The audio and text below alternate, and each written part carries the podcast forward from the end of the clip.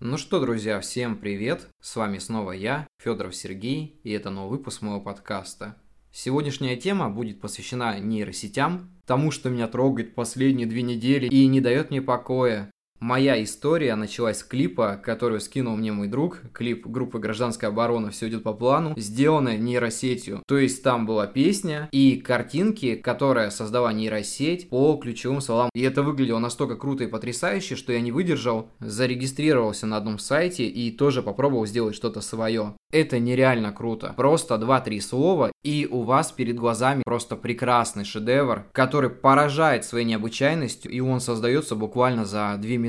Это просто потрясающе. Я не знаю, я никогда такого не видел в жизни. Вы подумайте, что я отстал от жизни и там ничего не смотрю, но я слышал о нейросетях и видел примерно, как это делается в формате дипфейков. Это помните те видосы, куда можно вставить свое лицо, и вы станете героем какого-нибудь фильма? Или то, что можно переделать голос, или что-то еще такое. Но я не знал, что подобные вещи настолько поразительные и прекрасные, что могут просто завораживать твой взгляд. Я вот что хочу сказать по иллюстрациям. Мне кажется, это хороший способ делать обложки для своих книг, не обращаясь к художникам. Потому что вы сами знаете, сколько стоит работа художника для книги. Это безумно дорого. Мне кажется, сумма сейчас идет от 10 тысяч и выше. Это я говорю про хорошего художника, не который вам все сделает на коленке. Потому что когда я обращался на сайт illustration.ru и искал там художника, мне предлагали поработать хорошие художники, но они брали нереально большие деньги. Были талантливые люди, которые хорошо делали и брали немного. С одним из них я и договорился.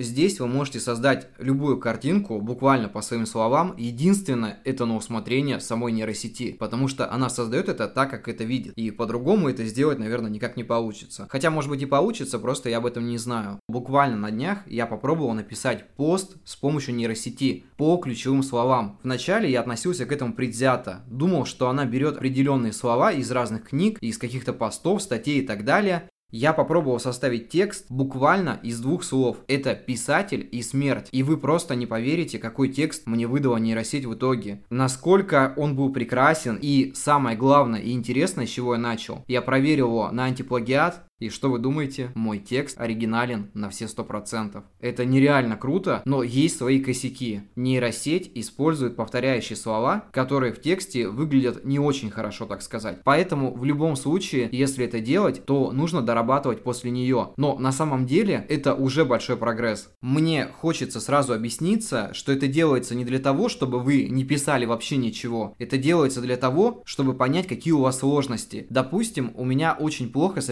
описаниями людей. И если я вдруг напишу, она выглядела так-то, так-то, то нейросеть мне покажет примерное описание, которое в дальнейшем я смогу использовать в своей книге. Я вот почему это рассказываю. Сегодня буквально я прочитал статью о том, что Лукьяненко написал совместный рассказ с нейросетью. Я хочу его прочесть. Судя по отзывам, получилось довольно неплохо. Также был еще один автор, я его фамилию не запомнил. Он при помощи нейросети сделал сборник рассказов с 25 рассказами, которые получились ну прям очень хорошо. Я заметил в этом один большой плюс, что после обработки нейросети ваших ключевых слов Блин, я так рассказываю, как будто мы живем в каком-то далеком будущем. Мне просто даже непривычно произносить такие слова, честно говоря. Так вот, после определенных ключевых слов он выдал такой текст, как будто бы над ним уже работал хороший корректор. По сути, это все является математическими вычислениями. Я, честно говоря, в этом очень плохо разбираюсь, поэтому, если кто-то знает лучше, вы уж меня поправьте, я исправлюсь потом. Но я сужу от роли обычного обывателя, который ничего об этом практически не знает и просто пробует какие-то новые вещи для себя. Самое страшное, что в дальнейшем, я думаю, лет через 20, это заменит писателей, любое творчество практически, и это ужасно. Поэтому, пока есть время пишите картины, потому что в дальнейшем мы уже не сможем это различать. Если сейчас зайти на Яндекс Галерею, там, кстати, есть, по-моему, специальный сайт, это картинная галерея, где выложено изображение, которое создала нейросеть. Это, конечно, выглядит намного приземленно, но в то же время это уже картины, которые похожи на творчество Шишкина или того же Васнецова. Этот подкаст сделан именно для того, чтобы поделиться эмоциями и в то же время рассказать какие-то мысли, которые пришли ко мне в голову, когда я начал это изучать. Как оказалось, нейросеть везде. По сути, ты отправляешь сообщение аудио в WhatsApp, это тоже нейросеть, потому что идет передача голоса с одной точки в другую точку. По сути, сама мысль и идея была взята на основе нашего головного мозга, который, к сожалению, работает не на полную мощность, поэтому компьютерные программы нам будут его заменять со временем. Признаться честно, если откинуть всю практичность, мне бы не хотелось, чтобы это случилось. Потому что, подводя выводы из этого подкаста, лично для меня это инструменты, с помощью которых можно облегчать работу в творчестве. То есть не искать иллюстратора, не платить кому-то большие деньги, а создать что-то самому. И тем более это будет прикольно, необычно и при этом будет выглядеть как-то по-новому, так сказать.